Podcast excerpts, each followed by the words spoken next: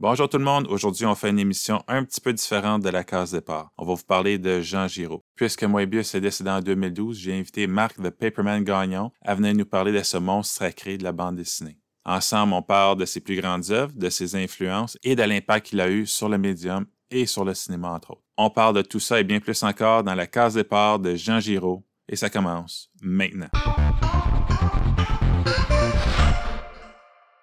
Quand je t'ai approché pour, euh, venir à l'émission, tu je t'ai envoyé une liste de gens pour voir qui, qui t'intéresserait. Puis tu m'as tout de suite parlé de Moebius parce que tu me dis que c'était ton artiste préféré. Donc, j'aimerais juste que tu commences par nous dire c'est quoi qui fait que c'est ton artiste préféré? Parce que tu as quand même une grande culture en, bande dessinée. Donc, qu'est-ce qui fait que lui, il sort euh, du lot? C'est en, deux parties, je te dirais. Euh, la première partie, parce que ça a été mon premier contact avec ben, ce qu'on pourrait appeler la BD franco-belge adulte. Ben, pas mon premier, mon deuxième. Je ne vais pas te mentir. Mon premier, ça a été Herman avec Jérémia. Mais c'était vraiment mon premier artiste que j'ai découvert vraiment euh, beaucoup trop jeune d'ailleurs. Hein, on ne se le cachera pas. Là. Euh, je veux dire, mon, mon, premier, euh, la première œuvre que j'ai lue de, de, de Moebius, c'était Lincoln. et c'est à partir de là, je pense, qu'il a formé un peu l'amour de, de, la BD, dite un peu plus adulte, parce que bien entendu, quand on est jeune, bon, on avait toute cette culture de BD-là avec Astérix, avec Tintin, avec les grands classiques, Spirou, tout ça, ça, ça forme. C'est comme les piliers pour un amateur de BD. Mais à un moment donné, on, on évolue un peu. Et c'était vraiment mon premier contact que j'ai eu avec ce type de BD-là. Et avant même d'avoir des contacts avec les comics américains, souvent au Québec, on a une culture plus de comics américains que, franco-belge. Moi, ben, j'ai connu Moebius, j'ai connu Herman, j'ai connu tous ces gens-là avant de connaître les, comics américains. c'est peut-être pour ça que j'ai une culture beaucoup plus développée dans le franco-belge, parce que je, les ai connus très tôt. Donc, il y a vraiment une, appréciation excessivement personnelle parce qu'il est relié avec, avec ma vie, avec mon amour que j'ai eu et surtout mon amour de la SF qui était euh, à peine euh, existant à cette époque-là. Et lui, il m'a vraiment ouvert sur un monde. C'est un créateur de monde, euh, Moebius. Puis il m'a complètement chamboulé parce que je me, suis, je me, suis rendu compte que ça pouvait aller n'importe où, la BD. Puis deuxièmement, ben, tu me permettras de, de, faire une citation. Bien sûr. Euh, une citation de Jean-Pierre Dionnet. Jean-Pierre Dionnet, qui est un monstre sacré de la culture pop, euh, qui a créé avec Moebius euh, Métal Hurlant. Mm-hmm. on lui demandait de faire de, me parler des deux grands à cette époque-là, qui étaient Drouillet et de, et de Moebius et de Jean. Et puis, il y a une phrase qu'il a dite, et ça m'a toujours resté dans la tête, cette phrase-là. Puis, je pense que c'est un peu pour ça que j'apprécie tant Moebius. Alors, il disait que Jean a d'abord poussé la, bande dessinée franco-belge au-delà de ses limites, avec une flamboyance extraordinaire. Puis, il aurait été le terroriste qui l'a fait exploser. Trullier, lui, il a dynamité la structure de la planche et de la case. Moebius, lui, il l'a miné de l'intérieur pour nous amener là où il voulait. L'un est un visionnaire viscéral qui ne calcule pas. L'autre était un manipulateur, un illusionniste, un magicien. Ben, je pense que c'est exactement ça pour, pourquoi il est mon, mon auteur favori. C'est que c'est un magicien qui était capable de faire à peu près n'importe quoi avec les BD, euh, d'aller dans n'importe quel style, dans n'importe quel euh, recoin puis de la faire éclater. c'est ça qu'il a fait. Il n'est pas le seul, bien entendu, qu'il y a eu il y en a mm-hmm. eu d'autres, mais ça a été, selon moi, un des, plus importants dans, dans, ce style-là. Puis ça, ça il a permis aussi aux franco-belges de dépasser les limites de, l'Europe. C'était un, un, auteur qui a été très populaire également, très prisé en, Asie, par exemple, ce qu'on ne voyait pas du tout. Oui, d'ailleurs, c'est euh, encore assez fermé, le Japon, aujourd'hui. Oui, c'est assez impressionnant. Tout à fait. Alors, euh, tandis que Moebius, là-bas, est, est, considéré comme un maître, puis, euh, ben, il y, a aussi le, fait qu'il est venu faire un petit tour aux États-Unis aussi. Hein. Il a travaillé un peu avec mm-hmm. Marvel. il a fait exploser un peu le franco-belge. Alors, je, je, pense que le, terme terroriste de la BD est, quand même assez, euh, assez violent en temps, mais bon, ça, ça vient de Jean-Pierre Dionnet. Fait il peut se le permettre. Là. M. Dionnet peut dire à peu près n'importe quoi dans, dans, ce qu'il veut. Là. Il, y a comme une, une free pass, là, une passe blanche. Mais c'est à peu près pour ça que je l'aime. Je l'aime parce qu'il m'a vraiment ouvert à, à ce monde-là. Puis il m'a fait énormément rêver. Puis il m'a fait encore rêver euh, parce qu'il y a tellement d'œuvres de, qu'il a écrit que je n'ai pas encore tout lu, euh, ce qu'il a fait. Alors, euh, puis des fois, mm-hmm. ben, je relis, puis ça me fait toujours rêver autant. Puis tu l'as mentionné, il y a eu un impact en Asie, il y a, eu un impact aux États-Unis, bien sûr, il y a eu un impact aussi en Europe, mais il y a pas juste la BD, il a transcendé, il s'est rendu jusque dans le cinéma. Est-ce que tu peux nous parler justement un peu de, de comment il a changé tout, Ouais, ça, tout ça, ce euh, à quoi il a touché? Ben, ça, c'est- ça, ça partit avec le fameux projet Dune. hein. On ne se le cachera pas. Euh, Jodorowsky, Alexandre Jodorowsky, qui euh, avait des, des- des, euh, une idée euh, complètement euh, incroyable d'adapter Dune dans un film qui, qui devait durer à peu près 12 heures. c'est une affaire de fou. Si vous avez la possibilité de voir le, le- le reportage, le, le- documentaire de Dune, et il a, il a pris Moebius pour faire ce qu'on appelle le storyboard. À partir de là, ben, Moebius, là, il s'est fait voir aux États-Unis. Euh, donc, il a travaillé sur euh, Tron, par exemple, où il a fait les costumes. Oui. Euh, il a travaillé également sur Alien avec euh, Giger pour travailler tout sur le, le- le concept, les scaphandres et tout ça. Alors, il, il a, il a- il a fait beaucoup de, de- de- Il a travaillé pour le cinquième élément aussi avec, avec Luc Besson. Mhm. Ça, ça, ça paraissait en tant que tel. Mais ça, le, le pro- le projet, le programme de, le projet de Luc Besson du cinquième élément, c'était vraiment comme un, un tir pour, pour son fameux Valérian. c'était comme une, un, un tir de semence pour voir Mhm. s'il était capable de le faire. là. Ça, ça paraissait assez évident. là. Il y, avait cette capacité d'adaptation, de, faire ce qu'il ce qu'il voulait. Fait que c'était très important pour les gens. Puis c'était la rapidité. Hein. Je dis, Moebius, c'était quelqu'un qui dessinait excessivement rapidement. Donc, pour lui, faire des storyboards, faire des idées, c'était très facile. Fait que c'est ça que les gens aimaient beaucoup. Puis Ridley Scott, entre autres, l'a beaucoup aimé dans son travail euh, d'Alien. D'ailleurs, la BD qu'il a faite avec Dan O'Bannon, qui était The Long Tomorrow, euh, à cette époque-là, part, Alien part de, de, de- de- de cette BD-là, parce que Dan Mm. O'Bannon, c'était le scénariste de la BD et le un des scénaristes du film. Alors, c'est pour ça aussi qu'il a ramené Moebius avec, avec lui là, pour travailler là-dessus. là. Et on sent d'ailleurs la, la, la patte de, de Moebius dans, dans le film. Quand on regarde les décors, on regarde les costumes, on regarde les scaphandres, on voit que c'est son style. C'est assez évident là, de, de, de- voir ça. Puis Tron aussi, je veux dire, c'est assez, euh, assez évident de le voir aussi. Donc oui, il, il- il- a, vraiment fait éclater euh, tout ce, ce- monde-là parce que c'était pas, pas, euh, pas commun qu'on qu'on passe de la BD au cinéma comme, comme il l'a fait. là. Alors, je ne sais pas si c'était un des premiers, sûrement pas, parce que je n'ai pas, pas cette information-là, mais c'est certainement un des plus connus. Oui, puis on parle de Moebius, on parle de Jean Giraud. c'est tout le temps la même personne. Il y a aussi le, le pseudonyme de Gire. Donc, Ouais. c'est quoi qui différencie? Pourquoi il décidait de signer un album Moebius, puis il décidait d'en choisir un Gire pour un autre album? Ben, euh, Gire, c'est son époque vraiment de, de pilote, c'est son époque de, de, de Blueberry, euh, de Jerry Sprint, avec tout sa, son, euh, son travail qu'il a fait avec JG, euh, avec Charlier. Euh, C'était. Lui, lui disait qu'il y avait deux techniques. Il y avait la technique de la plume et la technique du pinceau. Euh, la plume, c'était sa technique qu'il utilisait avec Gire, sa technique qu'il utilisait avec Blueberry. C'était une technique qui était plus conventionnelle, qui était plus euh, euh, dans les cadres de la BD franco-belge comme on le connaît aujourd'hui. Un dessin d'ailleurs qui a évolué beaucoup. Hein. Gire a évolué énormément dans, son dessin avec sa série Blueberry. On a il c'était au départ, c'était beaucoup plus brouillon un peu au niveau des visages et tout ça. Après, il s'est énormément amélioré par rapport au réalisme de son dessin. Euh, et là, à un moment donné, Charlier, quand il, est euh, disparu, euh, là, il a commencé à travailler avec les, avec avec, avec des lignes, avec des points pour vraiment développer tout ça. C'était un style qui était plus conventionnel, tandis que Moebius, c'était tout le reste. C'était le, psychédélique, c'était le, le- minimalisme, c'était un genre de ligne claire, c'était euh, c'était n'importe quoi. Il pouvait faire n'importe quoi avec Moebius. Alors, c'est pour ça là, que, que- qu'on le voit la différence entre les deux. Euh, c'était la juxtaposition, euh, le dérapage, c'était l'humour, c'était l'érotisme aussi, parce qu'il a fait beaucoup d'érotisme, notre, notre ami Moebius. Et c'était une, une so- une genre de façon de, de la faire éclater, cette BD-là. Euh, de, sortir de la, du cadre de pilote, de sortir du cadre du, franco-belge, très, très euh, euh, cadré, très formaté, puis de, laisser éclater ce talent-là. Puis il n'y avait, pas de- avait pas de limitation avec Moebius. C'est ce qui, se- donnait avec Gire un peu. Là. Et bon, il est né en 1938 en France. On sait que Tintin existait déjà à cette époque-là, mais c'est quoi qui, qui l'a accroché à la bande dessinée qui a fait qu'il s'est dit, moi, c'est là-dedans que, que je veux aller? Il est difficile à cerner au niveau de ses références. Quand on lit euh, sa biographie qui nous parle, euh, la première question euh, qu'on lui pose souvent, c'est pourquoi tu es, venu à la bande dessinée? Puis il dit toujours qu'il a, toujours été là-dedans. Je veux dire, tout- toute sa vie, il a, été dans, dans, dans- le visuel, dans les dessins, que c'était un peu comme inné chez lui. Euh, et là, on va parler de ses références. Bien entendu, qu'il nous parlait d'Hergé, mais il nous parlait de, d'autres trucs vus dans sa jeunesse. Il n'y a jamais de personnage prédéfini. C'est un ensemble de, personnes ou un ensemble de styles que forgé. Euh, Jean-Pierre Dionnet disait de, Moebius, parce qu'il le connaissait très bien, mm-hmm. que c'était un éponge que Moebius, c'était un éponge.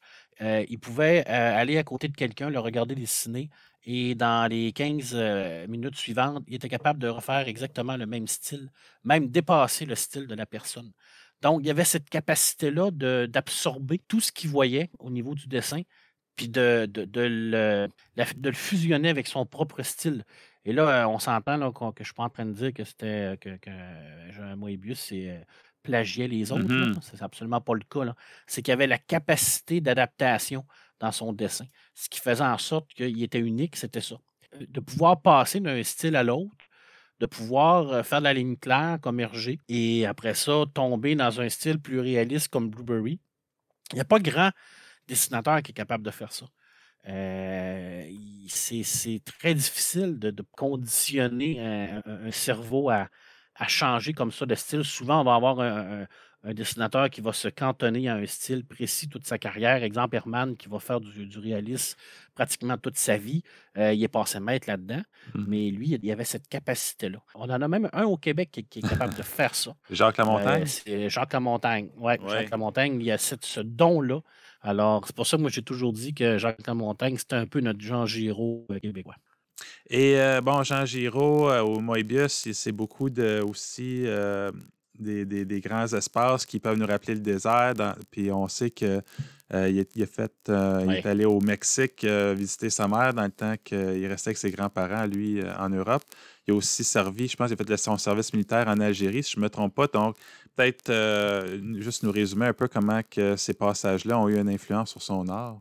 Bien, ça, je pense que c'est tout son côté spiritualité. Euh, il, disait que quand il est allé au Mexique, il avait été euh, incroyablement euh, surpris par la, profondeur du désert, toute la, luminosité de cet endroit-là. également, toute le, manque dans cet endroit-là, c'est que dans le désert, pour lui, il n'y avait rien, mais en même temps, il y avait tout. C'était une, genre de page blanche totale qu'il voyait au niveau du désert, puis il pouvait le meubler comme il voulait ça, l'a beaucoup marqué. Puis ça, on, le remarque également dans, ses œuvres, ce côté minimaliste des fois où ce qu'on va avoir pratiquement rien dans, les décors, où ce qui va vraiment mettre beaucoup d'importance sur les personnages, on, le ressent comment le désert, le, vraiment, comment ces voyages-là le, le marqué. C'est sûr qu'il y a le côté spirituel aussi, qui a été très développé à cette époque-là, parce que quand on lit du, euh, gire, on, est vraiment dans, dans le concret. Quand on lit du Blueberry, on sait très bien ce qu'on lit, on sait très bien où ce qu'on s'en va. C'est du western, euh, avec les codes du western, euh, on, les, on, les, voit, c'est du, du, western spaghetti, euh, on sait très bien où que ça s'en va. Mais quand on tombe dans le Moebius, là, on a tout le côté spirituel. Fait que on, et ça, je pense que ça l'a beaucoup marqué, ça l'a beaucoup mmh fait ressortir ce côté-là, ce, fameux voyage au Mexique qu'il y a eu là. On, le voit. Moi, j'ai tout le temps. J'ai tout le temps tendance à dire que ce, le, côté minimalisme du désert est présent dans, dans, toute son œuvre, mais que pour lui, c'était vraiment comme un voyage. Puis il, pouvait faire ce qu'il voulait avec ce voyage-là. Je sais que c'est un peu, un peu abstrait, là, mm-hmm. mais bon, Moebius, il est très, très abstrait. Pour, pour, le comprendre, vraiment comprendre ce, bout-là, euh, bon, je sais que je vais euh, qu'on va sûrement parler de ses œuvres, mais euh, sa, BD, sa BD, mais son, son, œuvre qui est 40D dans le désert B, qui est un genre de carnet de voyage qu'il a fait par rapport à tout ça, la réalité du désert virtuel et tout ça. nous permet vraiment de voir à quel point ça l'a marqué, ce, bout-là dans le désert. Ça a été très important pour lui et son art. Et tu as beaucoup parlé de Blueberry. Euh, on sait aussi que JG, qui faisait Jerry Spring, qui était un autre western, a eu une influence euh, sur euh, Jean Giraud. Est-ce que tu peux nous, nous mentionner un peu c'est quoi les liens entre ces deux hommes-là? Ben, JG, c'était son, euh, c'était son maître. Euh, Moebius, ben, Jean Giraud, c'était son élève. Euh, avait une, confiance sans borne pour lui et il a su déceler immédiatement le, talent de, ce jeune dessinateur-là. là, il lui a permis d'en créer un des Jerry Sprang, qui était la, route du Colorado, si je me souviens bien. Puis après ça, ben, c'est à partir de, ce moment-là ce que, il est parti faire Blueberry. Et ça a été un peu, ça a été son mentor, ça a été la personne qui l'a mis vraiment dans, dans, dans Pilote, qui l'a mis dans ce monde-là. Euh, qui l'a fait naître dans, ce monde de la BD franco-belge-là. Euh, qui était un, artiste extraordinaire, qui, est considéré comme un, des plus grands artistes franco-belge. Pense que ça, on, l'a vu. D'ailleurs, quand il est parti Blueberry, euh, ils ont eu des, ils ont eu beaucoup de lettres de mécontentement parce que le monde disait qu'il copiait pratiquement le, style de Gigi. Ah oui. Hein. On, le voit, on le voit vraiment qu'il y avait vraiment des, des, références entre les deux. Par contre, il s'est très, il s'est éloigné quand même de, de, de, Gigi là, dans, Blueberry. On l'a vu qu'il a évolué beaucoup. Mais c'est sûr que quand on, dessine du western, je veux dire, euh, ça reste, c'est toujours un style qui est semblable. Quand on va prendre un western où on, va prendre Gigi, on va prendre, on va prendre Jean Giraud, Gire, on va prendre Yves Wolf, par exemple, qui a fait euh, euh, du Rengo, on va prendre Jean-Jacques Lamontagne qui vient de faire Wild West. On a toujours le même style. C'est toujours un style qui est réaliste, un style qui est basé sur l'action. Ça reste dans, les mêmes codes. Mais JG, ça a été vraiment une personne excessivement importante pour lui. Parce que ça lui a permis de créer Blueberry. Et, de, Blueberry, ben, c'est son œuvre qui est la plus connue, hein, je veux dire, en mm-hmm. Europe. Là. Euh, son œuvre qui est la plus connue du grand public, qui est aussi qui a, été le plus vendu. Hein. On lui posait la question souvent en entrevue, il dit pourquoi vous avez des temps, euh, si longtemps Blueberry? Ben, il disait, premièrement, pour l'argent, parce qu'il dit, on ne se le cachera pas. Je dis, c'était extrêmement payant pour lui parce qu'il en vendait beaucoup, mais c'était également parce que c'était une série qu'il aimait beaucoup. C'était une série qui, qui, lui a permis de, de, de se faire connaître D'ailleurs, euh, Blueberry, au fil des ans, a connu quand même une, certaine évolution. Avec le temps, il est devenu beaucoup plus sombre. Est-ce que tu peux peut-être euh, euh, parler de, cette évolution-là de, la série? Comme je disais, quand Charlier est, parti, lui, il était plus conservateur un peu. Hein. Euh, dans ce temps-là, Moebius existait déjà, Gire aussi. Alors, euh, il, a, amené un peu de, ce côté Moebius-là, pas dans le dessin, mais plus euh, dans la psychologie du personnage à cette époque-là. Euh, et c'est là qu'on a eu un Blueberry un peu plus violent, un peu plus, un peu plus euh, sanguin euh, en tant que tel. Puis on, l'a vu changer un peu. Et on a vu le style de dessin aussi qui a changé. Mm-hmm. Fait qu'on dépassait un peu le stade un peu plus grand public là, à cette époque-là. Fait que oui, il y a eu une évolution de ce personnage de Blueberry-là. qui est considéré comme la, plus grande BD western de, de l'histoire du franco-belge. C'est drôle parce que moi, c'est euh, une, une, série que j'adore, Blueberry. Mais c'est pas euh, la série que je préfère de Western. ah non? J'ai toujours adoré Blueberry parce que ça, ça bien entendu que ça, ça, ouvre les portes du Western. Pour moi, tu vois, euh, Durango avec Yves Wolf dépassait ce, Blueberry, pas, pas au niveau de au niveau de l'importance, mais au niveau de, de, l'influence. On, voyait clairement le, plus les, références au niveau des films dans, dans, mmh. dans Yves Soul, mais ça, c'est très, très personnel.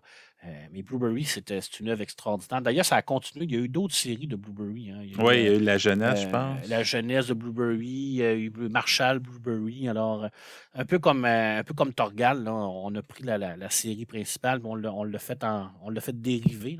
Puis ça, ben, c'est la partie d'argent. Hein. je veux dire, quand Moebius disait, ben, c'est aussi que ça paye les factures. Euh, ce que, ce que Moebius ne faisait pas toujours non plus. je veux dire, parce qu'on était dans des œuvres un peu plus personnelles, des œuvres un peu plus d'auteur avec Moebius, moins grand public, euh, à part quand il est arrivé avec euh, ses grandes séries sur, le nom de Moebius. mais il y a beaucoup de trucs qui, qui est resté quand même un peu plus underground là, chez, sur Moebius, tandis qu'avec G, on, tombait vraiment là, dans, dans des séries grand public, puis ça vendait beaucoup. C'est extrêmement populaire. Hmm. Puis euh, dans les années 70, en 1974, il a cofondé euh, ou il a co-créé avec euh, Philippe Druyet, Jean-Pierre Dionnet et Bernard Farkas ouais. Métal Hurlant. Ça, ça a eu un impact quand même très important. Est-ce que tu peux nous parler de ça? Ah ben ça, écoute, je pense que c'est dans, dans, la BD, là, tout confondu, là, je, te dirais, là, même, même avec le côté américain, qui a eu quand même beaucoup de, rebondissements dans sa carrière. Mais je pense que c'est un des événements les plus importants de, la BD euh, comme on le connaît. Parce que quand euh, Dionnet, euh, euh, Druyet, puis Moebius se rencontrent, Farkas, je, vais le laisser un peu de côté parce qu'il était plus considéré comme le banquier de la gang. Là. Il y avait moins le, côté créateur, ouais, c'était le, financier. tandis que les trois autres, c'était plus des créateurs. On, était dans un, modèle de, de, BD très conventionnel, même plus, plus basé sur la jeunesse. Et puis là, euh, ça poussait hein, dans ces années-là. Il y avait plusieurs auteurs qui voulaient vraiment comme faire des trucs un peu plus adultes, surtout au niveau de la SF, euh, au niveau de l'érotisme et tout ça. il n'y avait pas de, il avait rien qui, leur permettait d'éditer, de, sortir ça. Puis eux, ben, euh, ils l'ont fait. Pour sortir Metal Hurlant, ils ont créé les humanoïdes associés. et là, ils ont décidé de se dire, ben nous, on va le faire. Euh, même si c'était le bordel total euh, pendant toutes ces années-là, les années de Métal Hurlant, quand on lit euh, sur Jean-Pierre Dionnet avec tout ça, le, il y a eu un merveilleux livre sur les, années heavy metal, on voit vraiment que c'était vraiment du.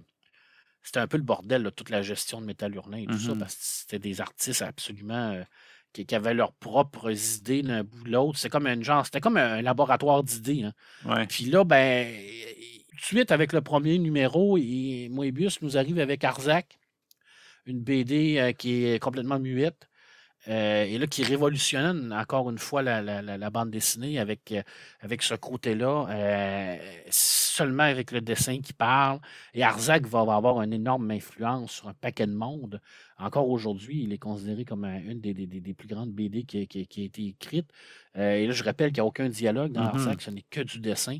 ça a été une, une révolution. Après, là, ben on, tombe dans l'incal avec Jodorowsky, qui paraît dans, les années 80, euh, dans des séries majeures de science-fiction. Tout ça découle de la création de, de et des humanoïdes associés. Alors, c'est euh, un, contexte qui a fait en sorte que ça a créé un mouvement je ne dirais pas de libération, parce que le mot est quand même assez fort, là, mais euh, d'éclatement de la BD. Alors là, on, sortait des, sentiers battus, puis on pouvait vraiment jouer avec ce qu'on voulait. Il y a eu le, penchant américain aussi, Heavy Metal, qui est apparu euh, quelques années après, mm-hmm. qui était la même chose que, que Metal Hurlant, mais, à mes côtés anglais. D'ailleurs, Moebius a, a, publié dans les, dans les deux, dans, lui en, anglais et, en français. Ça a été une des plus belles époques de, la BD en, Europe, selon moi. Metal Hurlant, euh, l'époque de Metal Hurlant, l'époque de, des humanoïdes associés, parce que ça nous a fait connaître tous ces temps-là, tous ces talents-là. Il y a énormément d'auteurs qui se sont partis avec Metal Hurlant. Euh, des, auteurs qui n'avaient pas de place, il n'y avait pas d'endroit de, où aller. Ils ne pouvaient pas aller chez Pilote, ils ne pouvaient pas aller chez Dupuis parce que leur style ne correspondait pas. Et avec Metal Hurlant, ben, Dionnet leur disait ben, venez-vous-en. Bilal a publié dans Metal Hurlant, là je pourrais en nommer jusqu'à demain matin, on ne fera pas du name dropping, mm-hmm. comme on dit avec les guillemets. Là. Et c'est de là qu'est sorti le fameux Incal. L'Incal, on n'en a pas beaucoup parlé, non, mais euh, Blueberry, c'est sa grande, grande série. Mais l'Incal, c'est la série de science-fiction par excellence. Je veux dire, on, on révolutionne encore la, BD. Là. Euh, ça part de, du fameux Dune qui est complètement raté de, de Jodorowsky. Jodorowsky est très, très amer de cet échec-là. Euh, et puis, ben, eux vont, continuer à, développer ces idées-là, Moebius et Jodo. Et là, part l'Incal, cette fameuse grande fresque de science-fiction euh, psychédélique absolument merveilleuse. Et il, va encore une fois nous démontrer une autre partie de, son talent. Parce que l'Incal, on ne peut pas le classer dans Gire et on ne peut pas le classer non plus dans Moebius. Il est signé Moebius, mais ce n'est pas le Moebius comme on le connaît. C'est euh, un Moebius qui est, fusionnel avec son Gire. C'est comme une fusion de, toutes ces, entités, ce qui fait en sorte que c'est, selon moi, son, son œuvre la plus euh, représentative du, talent qu'il avait. Mmh. Parce qu'à l'intérieur de tout ça, il y a tout dans l'Incal. Il y a des planches où c'est surchargé de, de, détails, de décors. Il y a d'autres planches que c'est hyper minimaliste, d'autres qui sont très réalistes. On voit de tout à l'intérieur de ça. Et ça, ça, part encore une fois de, de Métal Hurlant qui, a comme éclaté tout ça. Alors, je pense que sans Métal Hurlant, sans ces, quatre personnes-là qui ont décidé de, partir ça, ben, la, BD ne serait pas la même aujourd'hui. On n'aurait pas tout ce côté-là, là, plus adulte, plus euh, SF, plus fantasy, fantastique, on n'aurait pas ça. Et puis, je pense que c'est vraiment grâce à eux autres. Pas, seulement à Moebius, parce que Dionnet et Drouillet ont fait énormément pour, pour, euh, pour, ça aussi. D'ailleurs, Drouillet en fait encore. C'est vraiment des, des, euh, des, personnes extrêmement importantes dans, la BD. Puis Moebius, ben, faisait partie de tout ça. Et c'est de là, moi, que, que je disais au départ, c'est avec Lincoln que j'ai connu ça. Alors, euh, je vous mets là, dans, les bottes d'un petit garçon de 12-13 ans qui tombe sur Lincoln. D'ailleurs, qu'est-ce que tu as compris de ben? Ça, change. Hein. La première lecture que j'ai faite, je ne savais pas absolument pas ce qui, s'en allait. Je ne comprenais absolument pas c'était quoi les messages de Jodo. Par contre, le visuel, le visuel était tellement extraordinaire. Mm-hmm. Tout euh, cette euh, façon-là de nous montrer ce nouveau monde-là. et là, c'était une immersion totale. C'est que tu t'assoyais sur le tapis de la bibliothèque, tu trouvais un tome de Lincoln, puis tu n'étais plus là. Tu n'étais plus dans ton monde, tu étais dans ce monde-là. Puis pendant cette lecture-là, tu étais complètement ailleurs. Et c'est ça la, puissance d'un créateur. Et Moebius, mais il y avait cette puissance-là. Il te faisait voyager, puis tu finissais ta BD, tu fermais ça, puis tu te disais Qu'est-ce que j'ai vécu là? Que j'ai vraiment vécu une expérience de lecture extraordinaire. Puis tu mm-hmm. te dis Mais c'est quoi ça? C'est quoi cette, machine-là? Là? Tu, tu, tu, lisais du Tintin, du Astérix, puis tu lis ça. Il y a comme un genre de pont, là, comme une marche entre les deux. Là. que ça a été très important, cette série-là. Encore aujourd'hui, elle est considérée comme une des meilleures séries de, de SF de tout. C'est ce que je te, disais tout à l'heure par rapport à Blueberry. Blueberry qui restera sa, série la plus euh, grand public euh, de tous les temps. Parce que l'Incal, c'est pas à la portée de tout le monde. Là. Tandis que Blueberry, tu peux mettre ça dans les mains, euh, surtout au début, tu peux mettre ça dans les mains de n'importe qui, puis il, va, il, va, il, va, réussir à trouver quelque chose qui va mmh l'intéresser. Mais dans l'incal, c'est un peu plus touché, un peu plus dur. Je ne sais pas si ça répond à ta question. Oui, absolument. Et d'ailleurs, euh, tu as parlé de, aussi qu'il a fait un séjour avec Marvel, qui a réussi à les convaincre de publier une grande partie de son œuvre. Il y a aussi eu la, rencontre de deux légendes entre euh, lui et Stanley qui ont collaboré ensemble sur euh, Silver Surfer. Euh, d'ailleurs, à la méthode Marvel, qui est d'avoir une idée vague de ce qui va se passer. L'illustrateur fait les dessins, puis après, Stanley venait faire euh, les paroles. Donc, c'est quoi cette expérience-là pour lui? Ben, c'est ça, ça vient, encore une fois, ça vient de, de, Jodo. Hein. Jodo qui le convainc de, s'en venir à, Los Angeles, qui lui dit ben, viens faire un tour et tout ça. Ben, lui, ben, il avait vraiment l'intention d'y rester. Hein. Il voulait vraiment faire une carrière là. Euh, aux États-Unis parce qu'il y avait le, fameux euh, euh, le, marché. Hein. c'était énorme. Hein. Je on ne se le cachera pas. Là, je veux dire, le marché américain avec les comics, c'était incroyable. oui, puis là, ben, il arrive avec Sylvain Surfer. Écoute, c'est une BD qui est quand même assez euh, assez difficile à trouver. Hein. Je sais qu'ils l'ont réédité récemment en français là, chez euh, aux humanoïdes associés, mais euh, c'était premièrement c'était une des, rares collaborations qu'il y avait avec un, auteur européen. C'est très très rare qu'on mm-hmm. voyait ça. Puis ben, ça lui permettait vraiment de, de pouvoir faire parler son, son style sur un, un, personnage qui était quand même connu. Est-ce que ça a eu un immense succès? Pas tant. Euh, ça n'a pas été une, période les plus heureuses pour lui euh, à Los Angeles parce que je pense que, je pense que les, amateurs de, comics étaient peut-être pas prêts. Euh, il y avait vraiment une différence de, marquée par rapport au graphique, au graphisme de Moebius puis des, dessinateurs contemporains des, comic books à, cette époque-là. par contre, ça, a beaucoup influencé des gens comme Jim Lee ou comme euh, Mignola, par exemple, se sont clairement inspirés de, de ce style-là. Alors oui, encore une fois, il est venu puis il a réussi à, démontrer vraiment que son style était capable de, faire évoluer les choses. Puis ben, à partir de là aussi, on l'a dit tout à l'heure, hein, il, a, travaillé aussi après ça dans les studios. Ça, l'a aidé également à se faire voir dans, pour son fameux travail au niveau des, studios euh, d'Hollywood. Mm-hmm. Ça lui a permis vraiment d'ouvrir ce, ce, monde-là. Fait que ça a été, ça a été ben, je, disais tantôt que ça n'a pas été euh, une période heureuse, parce que je pense qu'il voulait vraiment. Il aurait, il aimé ça avoir plus de, de, succès pour vraiment développer quelque chose de plus gros avec, avec, avec Marvel. Euh, bon, pourquoi ça ne s'est pas fait? Il y a eu des circonstances. On sait que le milieu américain, c'est un milieu qui est très conservateur, très fermé aussi. C'est un, monde qui est vraiment, vraiment hermétique. Hein. Mm. Euh, je veux dire, c'est rare qu'on va voir des, publications de franco-belges et traduites. Quand ça se fait, euh, c'est pas toujours les, succès escomptés. Pas énormément non plus d'éditeurs qui vont les traduire. Il y a les humanoïdes associés qui ont, qui ont déménagé aux États-Unis pour se faire appeler les humanos. Mais à part ça, je veux dire, c'est rare qu'on voit ça. Alors, euh, c'est tandis que le contraire est, c'est tout le contraire par rapport à nos amis européens. Puis pour nous également, c'est qu'on va, on va pratiquement tout traduire les comics américaines. On va toutes les avoir en français. Alors, on a une, on a une plus grande ouverture d'esprit par rapport à, la BD que, que l'offre. C'est peut-être ça qui a fait en sorte que ça l'a freiné, puis qui est revenu après ça euh, en Europe pour euh, continuer son, travail. Donc, de 1985 à 2001, il a créé la série fantastique Le Monde euh, d'Edena avec dans le fond, l'histoire a été fortement influencée par les enseignements de Jean-Paul Appel-Guéry et de l'instinctothérapie de, Jean, de Guy-Claude Berger, que je ne suis même pas sûr c'est quoi l'instinctothérapie. Euh, non plus.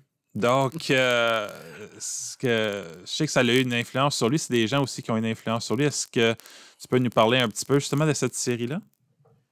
Oui, ben, c'est une belle série. Hein. C'est une série qui est en cinq tomes. Euh, c'est une série que j'ai lue, ça fait quand même, euh, il y a fort longtemps quand même.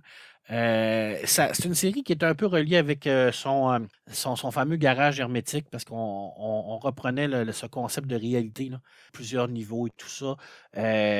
bon, ça, fait beaucoup référence au Jardin d'Éden, on ne se le cachera pas, là, parce que les deux personnages, on, voit que c'est clairement Adam et Ève et tout mm-hmm. ça. C'était très mystique. Euh, c'est dur d'expliquer de, ça. Tu sais, quand, quand on me demande euh, quand, ça parle de quoi? Ben, ça parle de deux personnes qui se promènent dans un genre de navette qui, qui essaient de découvrir un, monde.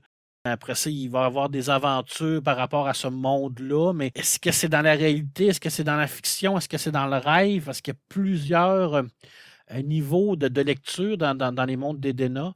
Euh, d'ailleurs, c'est beaucoup, euh, beaucoup relié, là, euh, comme, comme tu l'as dit, avec le, rêve et tout, le, côté mystique. C'est pas évident comme série, mais c'est une série qui a quand même remporté un grand prix.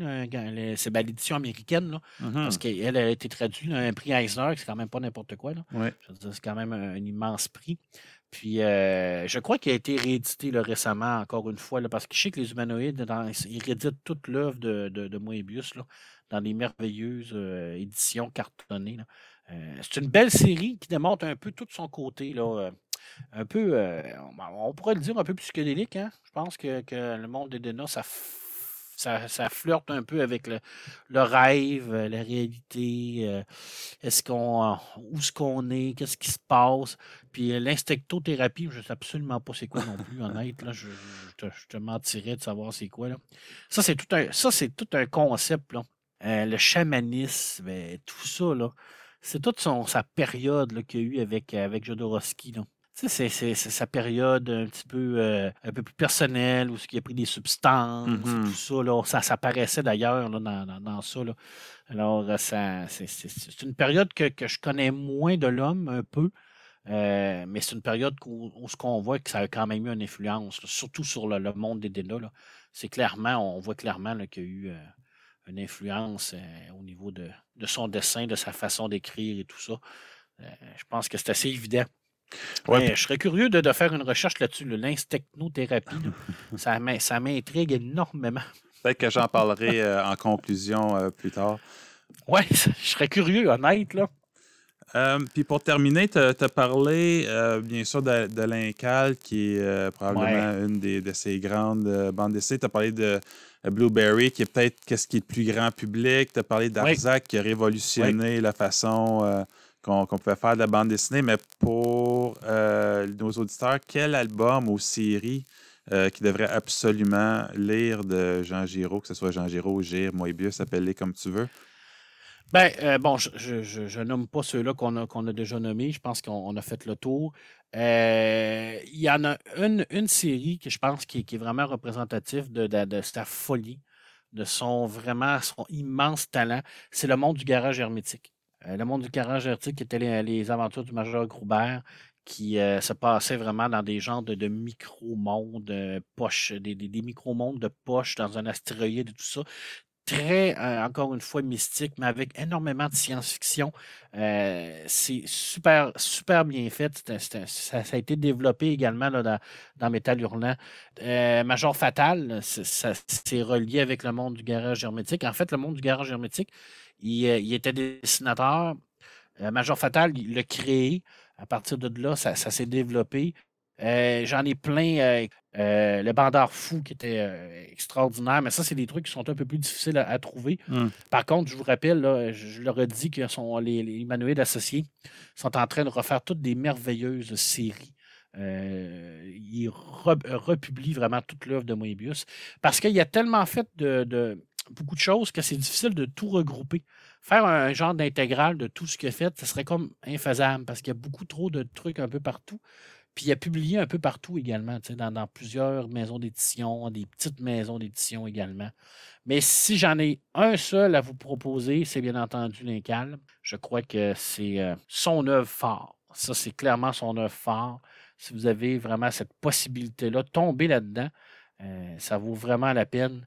Euh, écoute, il y a une période de, de 1960 à peu près jusqu'en 2012 fait qu'on on est vraiment là sur du, de, l'énorme. Je veux dire, il en a fait des choses.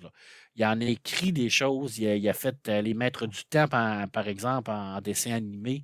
Euh, il l'a fait d'ailleurs, il l'a retraduit en, en BD. Euh, les Mondes des Dénons, on le dit.